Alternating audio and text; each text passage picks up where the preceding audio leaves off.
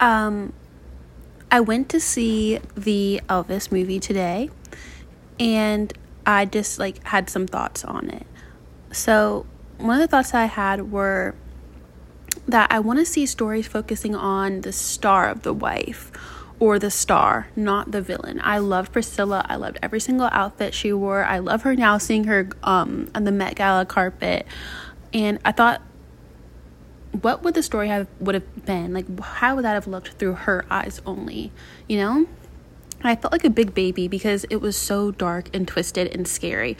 Like, I did love parts of it a lot, but it was also scary. I think the Vegas aesthetic is very dark to me because I remember going as a kid to Vegas. I was probably like six to eight years old, and I was traumatized, like, because of the hypersexuality. Like, it was too much for me. I was very scared there. And my parents, when we walk miles on the strip, it wasn't their smartest move. They laugh about it now, but like I hate Vegas because of that. But like speaking of sexualization, as an adult, I can see like how pure America was before Elvis and how women like didn't experience the feeling of being turned on before Elvis.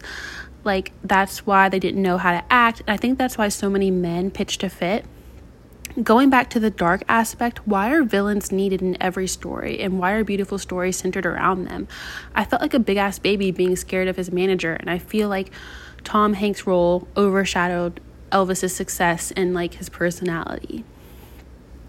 I also think homophobia had a big role because men were feeling that sexual feeling as well and thought of it as sinful and didn't want to accidentally re- reveal their queerness, like because Elvis was performing, or you know what I mean? And seeing all the racism and segregation storylines rubbed me the wrong way because I just wondered if it was accurate. I called my mom after I saw the movie, and she was born in 68, and she was like, Elvis was racist. He once said, The only thing a black woman can do for me is buy my records and shine my shoes. And when she said that, my mouth dropped.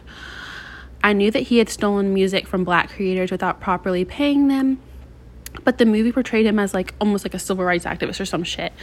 Um, and that was weird. And so I looked up the inconsistencies in the movies, and I found that like it wasn't as dramatic as it was in the show. Like he wasn't only hanging around black people when he grew up, and he wasn't. You saw in the movie that he never made a statement about it, and that's true. Um, but people saw him as anti-racist because he continued to support black music, which is interesting to me because at the same time he was profiting off these people without speaking out for them or speaking up for them.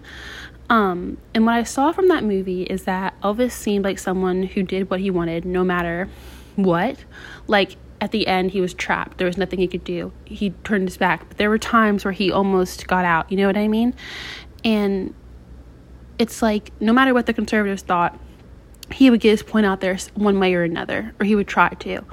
And it's like if he really cared, would he wouldn't he have made a statement? But I don't know another thing that I noticed was he covered so many songs and how that's so rare now for people to like cover songs and release them and like those be like their main songs um songs written by other people but it's like known and the other person was an artist not like an artist coming on stage and releasing an album full, full of songs that other people written but like almost taking credit for them. You know what i mean? Um and it's like why don't we have more cover artists? Um I'm guessing because of copyright issues, but it's so clear that most of our stars these days don't write their own songs. Like, why don't we just like know that, you know? And that their voice is their talent, and that's okay. And I think of Miley Cyrus, and I love her discography, and Harry Styles too, who literally devour every cover they do. And the comments on their covers on YouTube are always saying, Can she release this as her own song?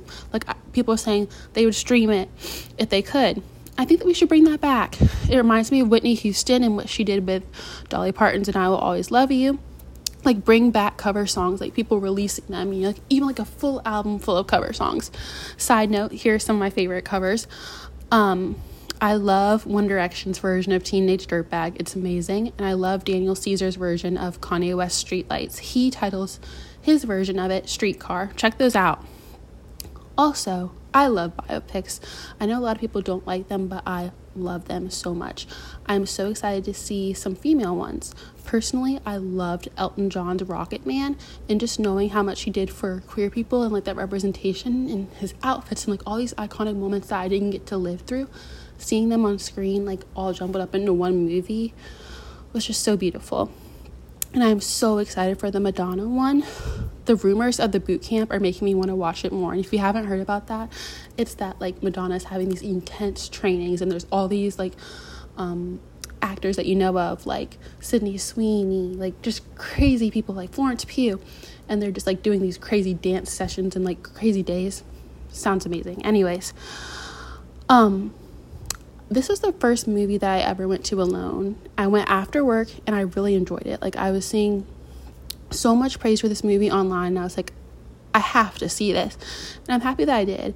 It's like if you can't find anyone to go see a movie with you, go yourself. Um, don't stop living because you have you can't you don't have someone to do something with. You know what I mean? Like who cares? Um every time I watch a biopic, like after I watched Elton John's, I did a deep dive into his discography and I just got so invested and obsessed and found like all my favorite songs. And I know I'm to do the same thing with Elvis. Anyways, thanks for listening and go see any movie you are itching to see, even if you have to go alone. Thanks. Bye.